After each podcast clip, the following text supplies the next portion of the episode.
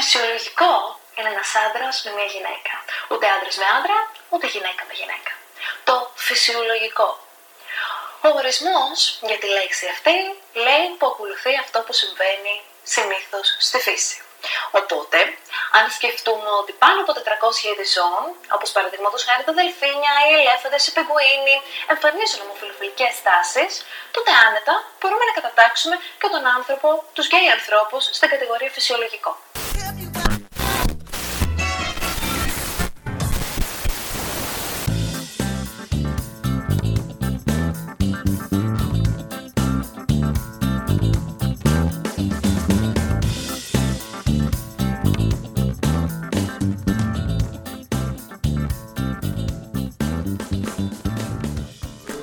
Σήμερα έχουμε μαζί μας την Ντίνα Τσακυρίδου, η οποία έχει το δικό της κανάλι στο YouTube με θέματα που αφορούν τη ΛΟΑΤΚΙ κοινότητα και πρόσφατα μάλιστα έκανε μια πολύ ωραία ομιλία στο TEDx, απόσπασμα της οποίας μόλις ακούσαμε στην εισαγωγή.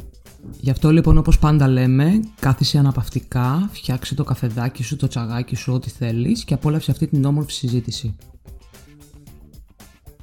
Γεια σου Ντίνα! Γεια σας, τι κάνετε; Είμαστε πολύ καλά, εσύ πώς είσαι; Και εγώ είμαι μια χαρά. Τέλεια, τέλεια. Ευχαριστούμε πάρα πολύ που είσαι εδώ μαζί μας σήμερα.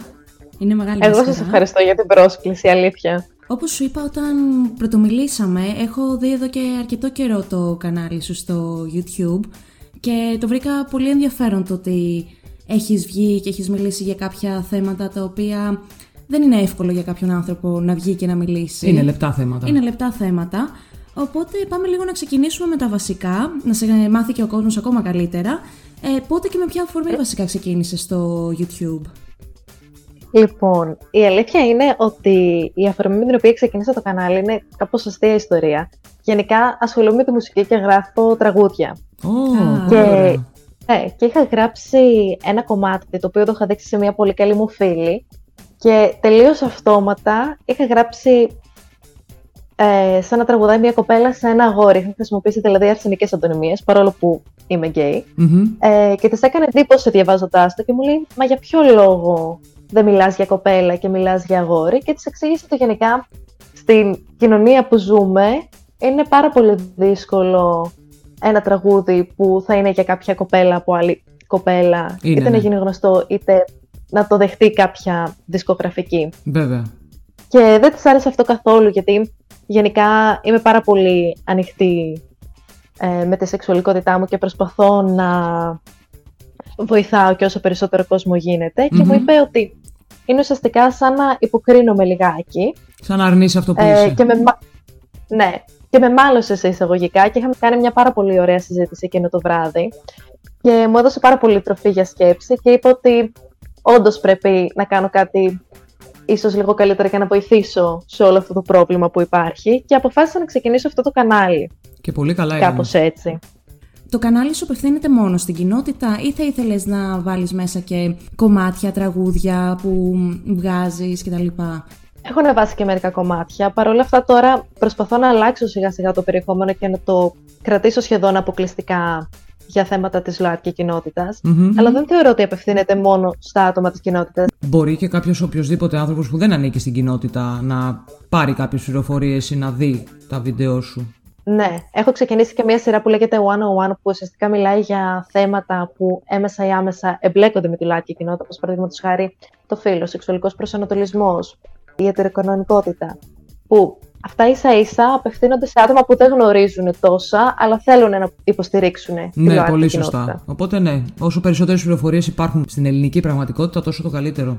Γενικά, η αλήθεια είναι και εγώ όταν έκανα coming out που μπήκα και έψαξα στο YouTube κοπέλες, δεν μπορούσα να βρω μία να μου μοιάζει. Δηλαδή να είναι πιο θηλυκη αλλά να μην αρνείται το ότι είναι γκέι. Πόσο μάλλον και στο εξωτερικό δεν θεωρώ ότι υπάρχουν αρκετές. Και στην Ελλάδα δεν υπήρχε πραγματικά ναι. Και με έχει αποθαρρύνει πάρα πολύ. Και είχα μπει στο τρυπάκι του να σκεφτώ ότι α, ίσως αν δεν έχω κοντά μαλλιά, αν δεν ντυθώ με ένα συγκεκριμένο τρόπο, δεν είμαι γκέι. Ε, είναι ψέματα. Είναι ένα τεράστιο στερεότυπο οπότε, αυτό, το έχουμε πει πολλές φορές. Ναι, οπότε ήθελα να βοηθήσω ίσως κάποια άτομα μικρότερα σε ηλικία που μου μοιάζουν σε εισαγωγικα να μην περάσουν όλο αυτό που πέρασα κι εγώ.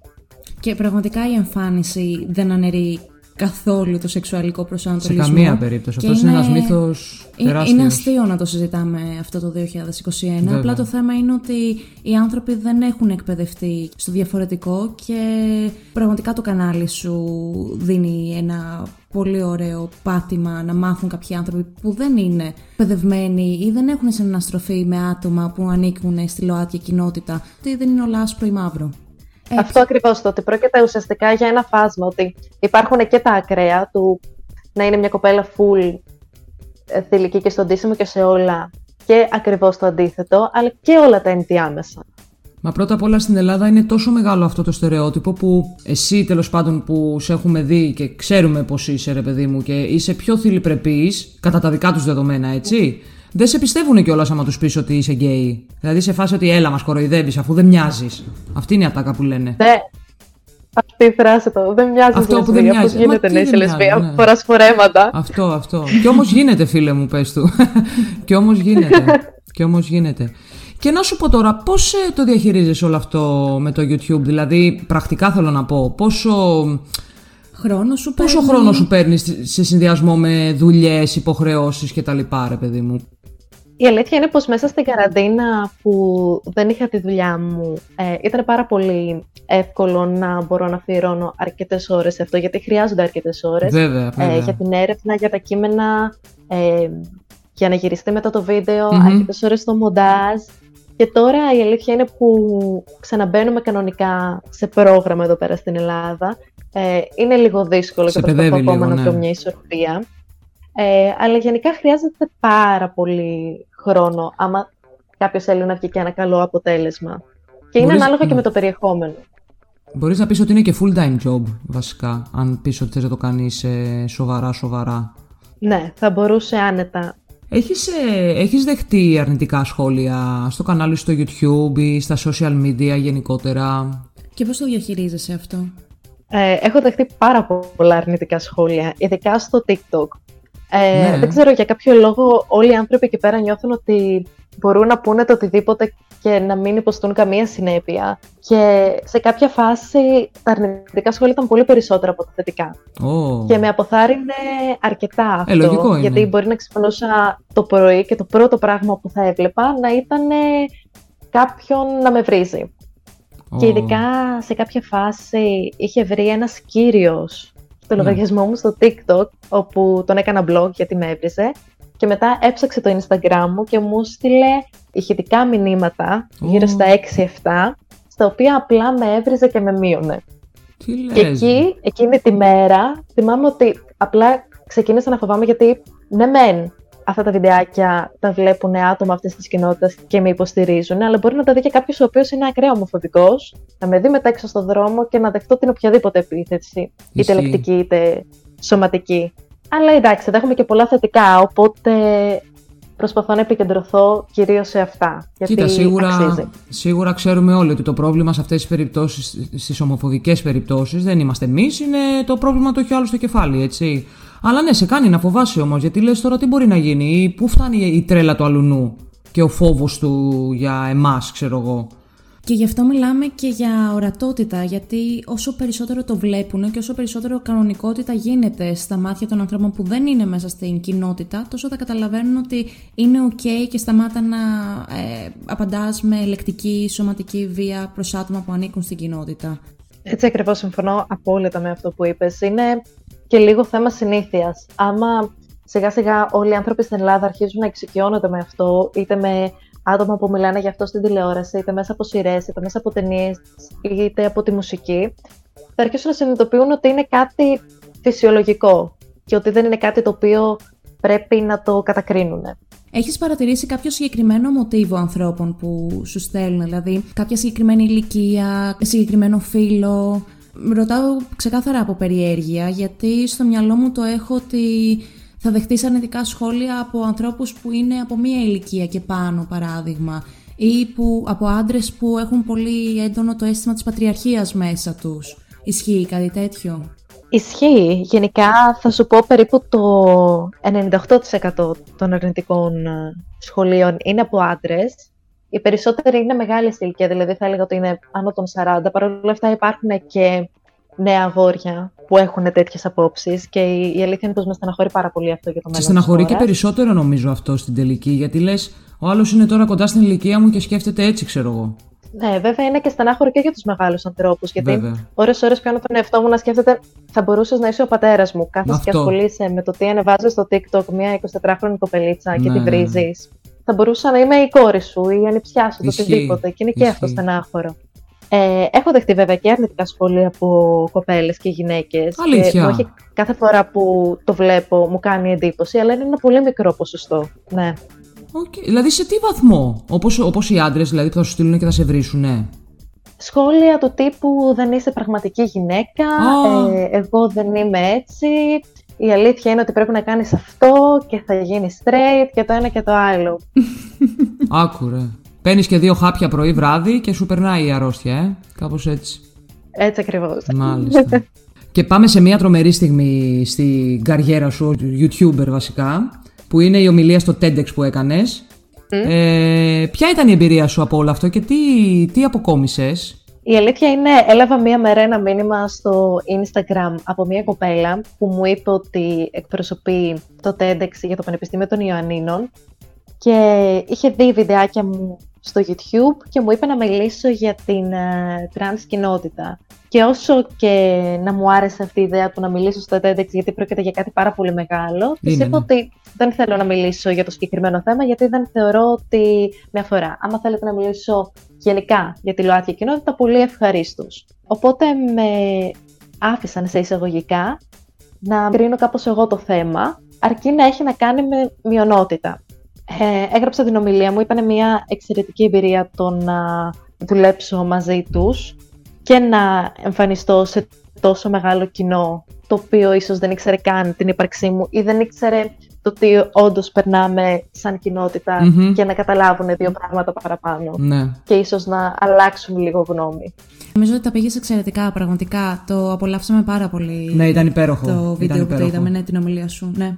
Ευχαριστώ πάρα πολύ, αλήθεια. παρακαλούμε, παρακαλούμε. Λοιπόν, και πάμε τώρα στο επόμενο θεματάκι μας. Όταν πρωτομιλήσαμε, σου είπα ότι εγώ ανακάλυψα το κανάλι σου στο YouTube επειδή έπαιξε ένα από τα βίντεο σου στην τηλεόραση. Το Booth, νομίζω λεγόταν, ναι. την εκπομπή της Σοφίας Μουτίδου, όπου είδα ότι είχε παίξει ένα βίντεο σου και ουσιαστικά το σχολιάζανε εκεί πέρα. Πώς προέκυψε αυτό και ποια ήταν η αντιμετώπιση του στενού σου κύκλου; Η αλήθεια είναι ότι όταν ξεκίνησα το YouTube, ένιωθα λίγο μια ασφάλεια στο ότι ό,τι ανεβάζω είναι στο ίντερνετ, οπότε πολλά άτομα στα οποία φοβάμαι να κάνω coming out, παραδείγματος χάρη μερικοί συγγενείς μου που είναι μεγαλύτερη σε ηλικία, δεν έχουν πρόσβαση σε αυτά. Ναι. Και σε κάποια στιγμή, νομίζω ένα μήνα που είχα ανεβάσει το πρώτο μου βίντεο, ανέβηκε και σαν άρθρο στο Antivirus. Το οποίο μου άρεσε πάρα πολύ γιατί ουσιαστικά είναι και ένα περιοδικό το οποίο αφορά αυτή την κοινότητα. Σιγά σιγά άρχισαν να ανεβάζουν και άλλες ιστοσελίδες το βιντεάκι μου αυτό σαν άρθρο και να μιλάνε για αυτό. Και φαντάζομαι κάπως έτσι κατέληξε και στους δημοσιογράφους του The Booth. Η αλήθεια είναι ότι δεν πήραν την αδειά μου και δεν με ρώτησαν για να το δείξουν στην τηλεόραση. Και το έμαθα ε, μέσω του εργοδότη μου. Μου έστειλε μήνυμα μία μέρα και μου λέει είσαι στην τηλεόραση. Βέβαια ήμουν πάρα πολύ τυχερή γιατί ο συγκεκριμένος είναι ε, κοντά στην ηλικία μου και ήξερε ήδη και για το κανάλι μου στο YouTube, το είχα μιλήσει και αυτό. Ήταν πάρα πολύ υποστηρικτικός, έβλεπε τα βιντεάκια μου. Οπότε ήμουν πολύ τυχερή σε αυτό, γιατί θα μπορούσε να είναι κάποιος ο οποίος θα μπορούσε και να με απολύσει. Θα μπορούσε να χάσει και τη δουλειά σου, βέβαια, ε, αυτό πήγα να πω. Ναι, ήμουν πάρα πολύ τυχερή. Παρ' όλα αυτά, ε, όταν το έμαθα, τρόμαξα γιατί δεν ήξερα ποιοι μπορεί να το έχουν δει και πώς μπορεί να το αντιμετωπίσουν. Γιατί ακόμα δεν είχα κάνει coming out στην οικογένειά μου, στη μητέρα μου και στον πατέρα μου. Το ήξερε μόνο ο αδερφός μου. Έγινε μόνο του. Και ξαφνικά βρέθηκα σε μια θέση που έπρεπε να προλάβω να τους πάρω όλους τηλέφωνο για να μην το μάθουν είτε από την τηλεόραση είτε από κάποιον γνωστό που το είδε και παραδείγματος χάρη είχε πάρει τη μητέρα μου τηλέφωνο να πει Α, είδα την Τίνα στην τηλεόραση. Oh. Είναι λεσβία, δεν το ήξερα. Και να το μάθει κάπως έτσι. Mm.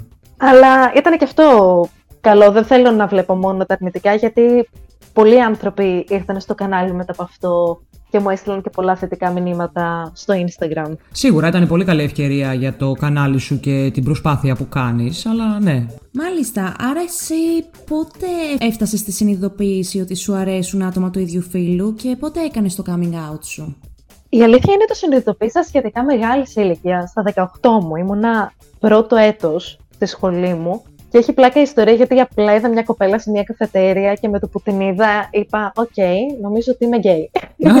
τόσο απλό. Είναι τόσο μπαμ. Τόσο απλό. Και... Ε, εντάξει, εγώ το κατάλαβα στα 25 μου, οπότε εντάξει.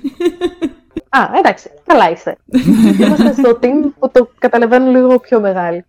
Και μετά από λίγο καιρό, μου έδωσα περίπου 10 μέρες να το σκεφτώ καλύτερα, άρχισα να μιλάω στους ανθρώπους που εμπιστευόμουν πιο πολύ, στους πολύ κοντινούς μου φίλους, οι οποίοι για κάποιο λόγο όλοι γύρισαν και μου είπανε το ξέραμε, το περιμέναμε. Και λέω, μα πώς, αυτό δεν το ήξερα εγώ. Μήπως εσύ δεν το είχες δει Αλλά... τελικά; Ήταν όλοι πάρα πολύ υποστηρικτικοί οι φίλοι μου και δεν με έκαναν και ίσα ίσα με βοηθούσαν και με τραβούσαν με το ζόρι στο Pride.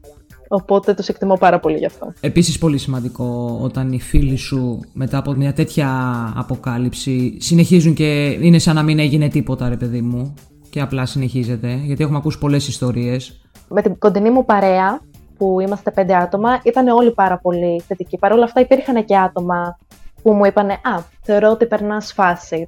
Το κάνεις γιατί ε, έχεις πιεστεί τον τελευταίο καιρό».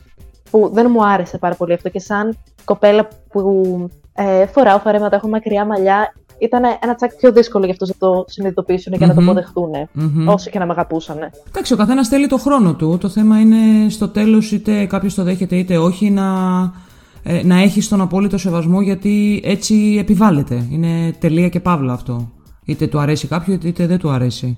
Ποια είναι η άποψή σου για την κατάσταση που επικρατεί στην Ελλάδα και τη λεσβιακή ορατότητα; Και πώς βλέπεις το μέλλον ως προς αυτό; Θεωρώ γενικά ότι δεν υπάρχει ορατότητα στην Ελλάδα. Σιγά σιγά τώρα έχει αρχίσει η Ελλάδα να δέχεται με το ζόρι τον γκέι, cis, λευκό και θεωρώ ότι μέχρι να φτάσουμε σε ένα σημείο να δεχτούμε και τις γκέι γυναίκες, τους τρανς, τους bi, τους pansexual θέλει πάρα πολύ δουλειά και από όλη την κοινότητα και από τα μέσα μαζικής ενημέρωσης που δυστυχώς δεν το κάνουν αυτό και όταν το κάνουν τα παρουσιάζουν όλα πάρα πολύ στερεοτυπικά και δεν βοηθάει καθόλου. Ισχύει, δεν βοηθάει καθόλου στο τέλος, ναι. Ε, και τώρα σε αυτό μου δίνεις μία πάσα να σε ρωτήσω ποια είναι η άποψή σου για τη λέξη λεσβία στην Ελλάδα. Λοιπόν, ε, γενικά η λέξη λεσβία δεν μου αρέσει καθόλου. Θεωρώ ότι έχει σεξουαλικοποιηθεί πάρα Ε, και δεν μου αρέσει και να τη χρησιμοποιώ. Προτιμώ περισσότερο τον όρο gay και συνήθως αυτό λέω. Παρόλο που πολλοί άνθρωποι έχουν τη λανθασμένη εντύπωση ότι ο όρος αυτός χρησιμοποιείται μόνο για τους άντρες. Και εκεί πέρα πρέπει να κάτσω λίγο να εξηγήσω ότι είναι λίγο πιο γενικός και μπορεί να χρησιμοποιηθεί και για κοπέλες. Αλλά ναι, η λέξη λεσβία δεν μου αρέσει. Αν και θέλω να προσπαθήσω στο κανάλι μου σιγά σιγά να τα χρησιμοποιώ, γιατί θέλω να φύγει και αυτό το στίγμα που έχει. Επίσης, και εμείς αυτό κάνουμε, ναι. Υπάρχει λέξη. στίγμα. Υπάρχει στίγμα, ναι. Μάλιστα, είσαι με κάποιο άλλο τρόπο ενεργή στην κοινότητα; Έχω μεγαλώσει σε ένα μικρό χωριό έξω από τη Θεσσαλονίκη και εκεί πέρα ζούσα μέχρι πριν περίπου 1,5 χρόνο και τώρα πλέον κατοικώ στην Αθήνα, οπότε δεν είχα και πολλές ευκαιρίες εκεί πέρα να ασχοληθώ ναι, πιο με τέτοια θέματα, γιατί δεν, υπήρχαν, δεν υπήρχε και κάτι. Ναι. Τώρα που είμαι στην Αθήνα, θέλω να σιγά σιγά όταν αρχίσουν να ανοίγουν όλα και επιστρέψουμε στην κανονικότητα, να ασχοληθώ λίγο περισσότερο όπου βρίσκω ευκαιρία να πηγαίνω και να γνωρίζω και νέους που είναι Νομίζω... αυτές τις κοινότητες. Γιατί η αλήθεια είναι δεν γνωρίζω πολλούς και δεν έχω καθόλου φίλες που να είναι γκέι. Okay. Νομίζω ότι σίγουρα πρέπει να κανονίσεις ένα meetup με followers που έχεις από το YouTube ή το Instagram ή το TikTok και επίσης νομίζω ότι ήδη κάνεις πάρα πολλά και έχεις κάνει πάρα πολλά για την κοινότητα. Ευχαριστώ πάρα πολύ. Θα ήθελα πάρα πολύ να κανονίσω κάποια στιγμή, αλλά θα προσπαθήσω σιγά σιγά να φύγει λίγο και όλο το θέμα με τον κορονοϊό. Ξέρεις, είναι, είμαστε και όλοι και σε μεταβατικό στάδιο, δηλαδή ανοίγουν όλα, δεν ανοίγουν, να μπούμε, να μην βγούμε, τι να κάνουμε ρε παιδί μου, είναι λίγο τέτοια η περίπτωση. Οπότε λοιπόν εσύ τι μήνυμα θέλεις να δώσεις στα άτομα που μας ακούνε ή και ακόμα, που, ακόμα και σε αυτούς που θέλουν να κάνουν το δικό τους coming out; Ποιο είναι το δικό σου μήνυμα; Εγώ γενικά αυτό που συμβολεύω πάντα είναι το να μην βιαστεί κάποιος να βάλει μια ταμπέλα στον εαυτό του ε, και να πει είμαι bi, είμαι gay, α, μήπως ε, έχω άλλο ρομαντικό προσανατολισμό από ότι σεξουαλικό, ε, πού ακριβώς χωράς σε αυτή την κοινότητα. Αυτό με τις ταμπέλες γενικά, εγώ στην αρχή όταν το έζησα μου προκαλούσε πάρα πολύ άγχος. Οπότε σίγουρα θα έλεγα να είναι λίγο πιο χαλαροί, να κάνουν το τι νιώθουν, να προσπαθήσουν να βάλουν κάποια ετικέτα. Και να, ειδικά στην αρχή, να κάνουν coming out σε άτομα τα οποία αισθάνονται δικά τους και, και ξέρουν ότι θα τους βοηθήσουν. Παραδείγματος χάρη, η οικογένεια πολλές φορές, ενώ είναι πάρα πολύ καλό να κάνουμε coming out στην οικογένειά μας, καλύτερα είναι να ξεκινήσουμε με φίλους μας που εμπιστευόμαστε και ξέρουμε ότι θα αντιδράσουν λίγο πιο θετικά και θα μας δώσουν κουράγιο από το να έχουμε κάποιον που μπορεί να μας αποθαρρύνει. Ισχύει, ισχύει. Μάλιστα. Και τελειώνοντας θα ήθελα να σε ρωτήσω τι καινούριο ετοιμάζεις τώρα. Τι, τι ζεσταίνεται, τι υπάρχει στα σκαριά; Για πες μας. Η αλήθεια είναι ότι τον τελευταίο καιρό, λόγω δικών μου προσωπικών έχω αφήσει λίγο το YouTube και το TikTok ε, και θέλω πάρα πολύ να επιστρέψω σε αυτά και να ανεβάζω πάλι συχνά βιντεάκια. Έχω πάρα πολλές ιδέες και για την σειρά που έχω την One One που αφορά έμεσα και άμεσα θέματα, όπως παραδείγματος χάρη την ετεροκανονικότητα, την ε, ομοφιλοφιλία στην αρχαία Ελλάδα, τα οποία τα έχω όλα έτοιμα, αλλά δεν έχω βρει την ευκαιρία να τα ε, γυρίσω και να τα μοντάρω. Οπότε σιγά σιγά θέλω να μπω πάλι έτσι σε ένα πρόγραμμα και να είμαι πολύ πιο ενεργή στο κανάλι. Τέλεια, οπότε έχουμε να περιμένουμε πολλά πράγματα από σένα στο κοντινό μέλλον. Ναι. Τέλεια, τέλεια. τέλεια. Σε ευχαριστούμε πάρα πολύ που ήσουν εδώ σήμερα μαζί μας και ελπίζω να τα ξαναπούμε σύντομα. Αν θέλετε να ακούσετε περισσότερα από την Τίνα, μπορείτε να τη βρείτε στο Instagram Dina Τσακυρίδου και στο προφίλ της θα βρείτε στην περιγραφή το κανάλι της στο YouTube, TikTok και φυσικά την ομιλία της στο TEDx. Τα λέμε σε ένα επόμενο επεισόδιο. Bye! Bye bye!